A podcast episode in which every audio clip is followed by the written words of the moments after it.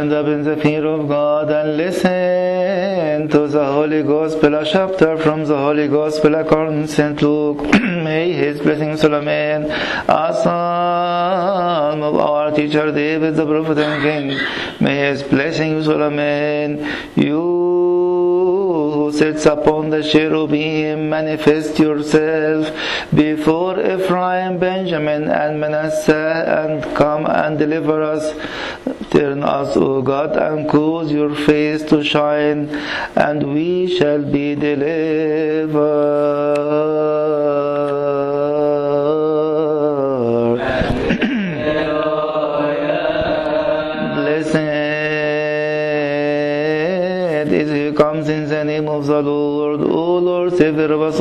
Jesus Christ, the Son of the living God. Glory be to forever and ever. Amen. Now Elizabeth's full time came for her to be delivered, and she brought forth a son when her neighbors and relatives heard how the Lord had shown great mercy to her. They rejoiced with her. Now it was on the eighth day that they came to circumcise the child, and they would have called him by the name of his father Zacharias. And his mother answered and said, No, he shall be called John. But they said to her, There is no one among your relatives who is called by this name. So they made signs to his father what he would have him called, and he asked for a writing tablet and wrote, saying, His name is John. And they all marveled immediately. His mouth was opened and his tongue loosed, and he spoke, praising God. Then fear came on all who dwelt around them. And all these things were discussed throughout all the hill country of Judea. And all those who heard them kept them in their hearts, saying, What kind of a child will this be? And the hand of the Lord was with him. Now his father Zacharias was filled with the Holy Spirit and prophesied, saying, Blessed is the Lord God of Israel for he has visited and redeemed his people, and has raised up a horn of salvation for us in the house of his servant David, as he spoke by the mouth of his holy prophets, who have been since the world began, that we should be saved from our enemies and from the hand of all who hate us, to perform the mercy promised to our fathers, and to remember his holy covenant the oath which he swore to our father Abraham, to grant us that we, being delivered from the hand of our enemies, might serve him with, without fear, in holiness and righteousness before him all the days of our life. And you, child, will be called the prophet of the highest. For he will go before the face of the Lord to prepare his ways, to give knowledge of salvation to his people by the remission of their sins, through the tender mercy of our God, with which the day spring from on high has visited us, to give light to those who sit in darkness and shadow of death, to guide our feet into the way of peace. So that child grew and became strong in spirit and was in the desert till the day of his manifestation to Israel.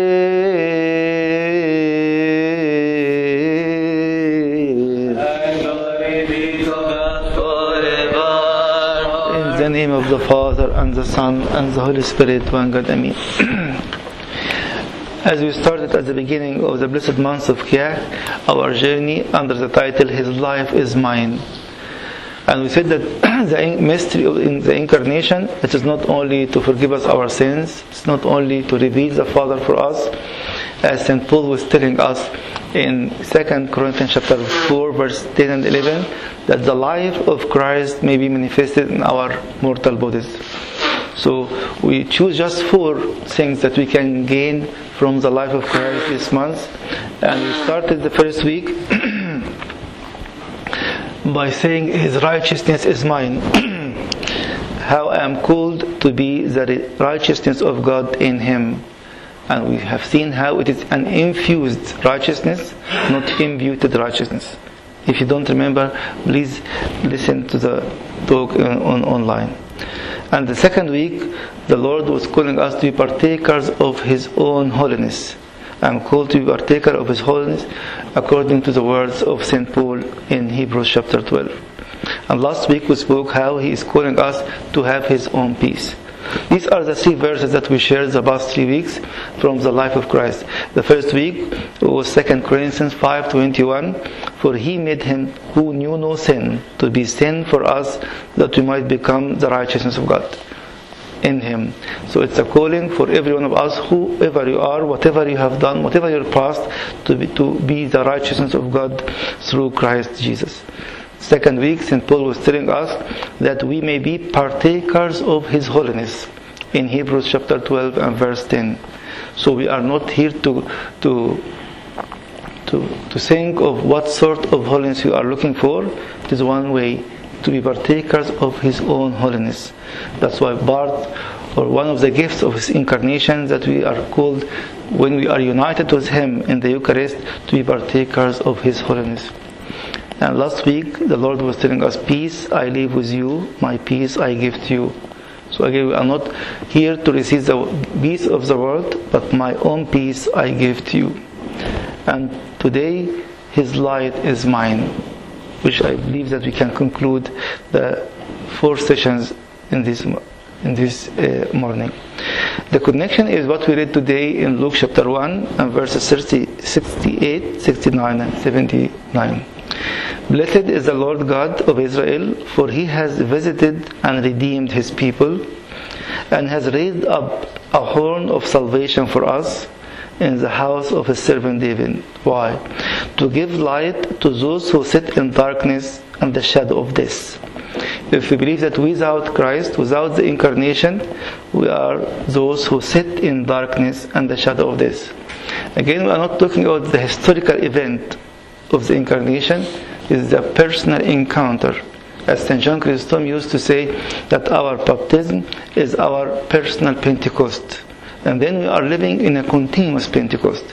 How to see this light, His righteousness, His holiness, His peace as something continuously in my life. Why? Because I am united myself always in the person of Christ. David says in Psalm 27 verse 1, the Lord is my light. And the offer today, it's not only the shadow of the light that David was seeing in the Old Testament, it is the light of Christ who is going to be yours and mine when we come to Him and believe in His incarnation and unite ourselves with Him in each and every Eucharist. The Lord is my light and my salvation. Whom shall I fear? The Lord is the strength of my life. Of whom shall I be afraid?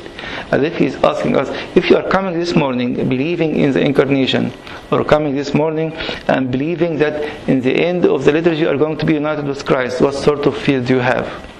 Or what sort of strength do you need? If you believe that what you are doing is something real, if you believe that what you are doing is the reality and the aim and purpose of our life. St. Augustine was telling, O most excellent light, hasten to shine in a blind man. He sees himself as a blind man if he is not enjoying the light of Christ, who desires to become your possessions. Sometimes we are not able to say these words with St. Augustine because I am not ready yet to tell him I would like to become your possession. Still, I have my own ideas. Still, I have my own beliefs, which is against your word, which is not submissive enough to believe in your power and in might.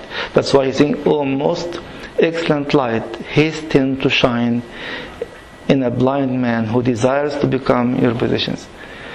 Most of the words of St. Augustine, it looks like a prayer and we are not watching a prayer on the screen, but we are sharing the prayer with Him. So please, whenever you are sharing any prayer or any word, please make it your own prayer while you are sitting and listening. But because this light, which is going to be mine, is an act of creation, In 2 Corinthians chapter 4 and verse 6, St. Paul says, For it is God who commanded light to shine out of darkness. He's telling us about day one in the creation. And he's telling us this is the creator. This is our own God.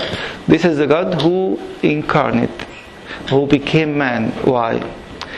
Who has shone in our hearts to give the light of the knowledge of the glory of God in the face of Jesus Christ. He's telling me if you are still living in darkness, if you are still not enjoying the bright light of Christ, it means your belief in the Creator is not really true.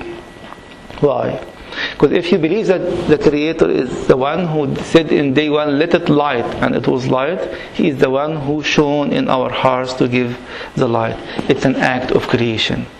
So if He's telling us, My light is yours, or His light is mine.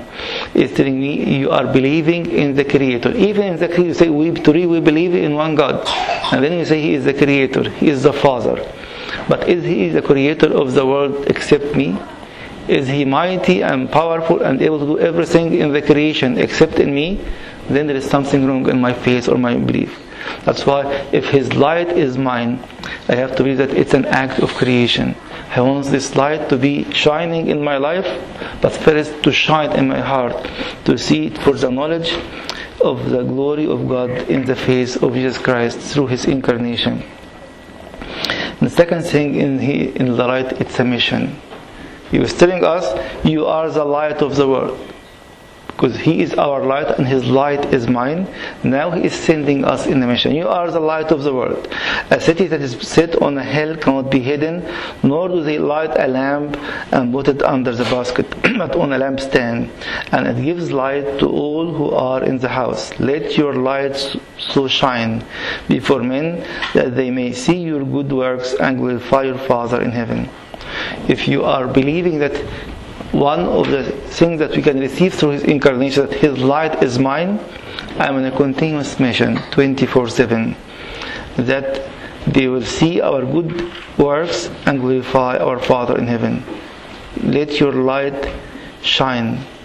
Let your light shine, so shine before men. So when we believe that His light is mine, it, part of it I'm believing in I'm a continuous mission at home, at uni, at work, at school, wherever you go. So if we believe that we are celebrating the nativity of Christ or the birth of Christ, we believe that we are going to be the light of the world. We are in a continuous mission and following Him at all times. Saint Augustine was saying, When you were in darkness, you were not in the Lord. But now, since you are enlightened, you shine by the Lord, and that is not from you.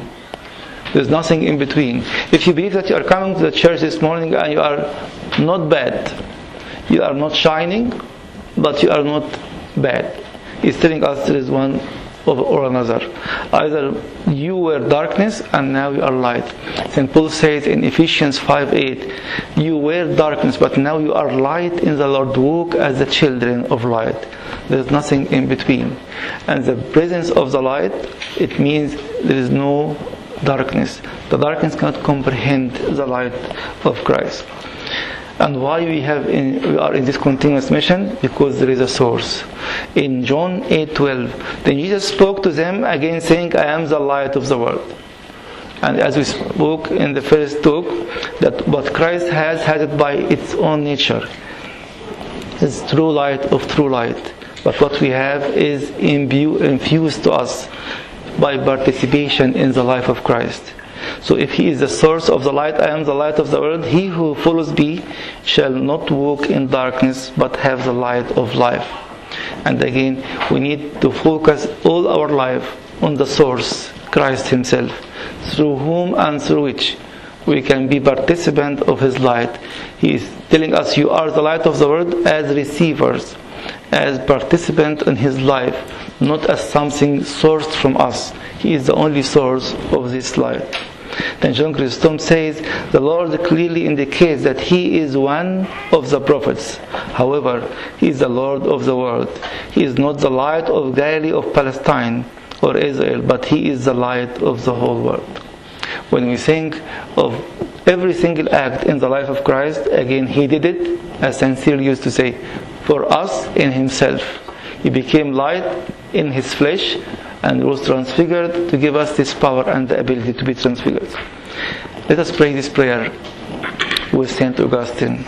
O divine word, I wish I become attached to you, for in you will be my keeping. You created me, I pray, recreate me today. By uniting myself with you in the Eucharist, you are going to recreate me, to remold me, as you spoke in the New Year's Eve. I send, visit me. I left, I felt, lift me up.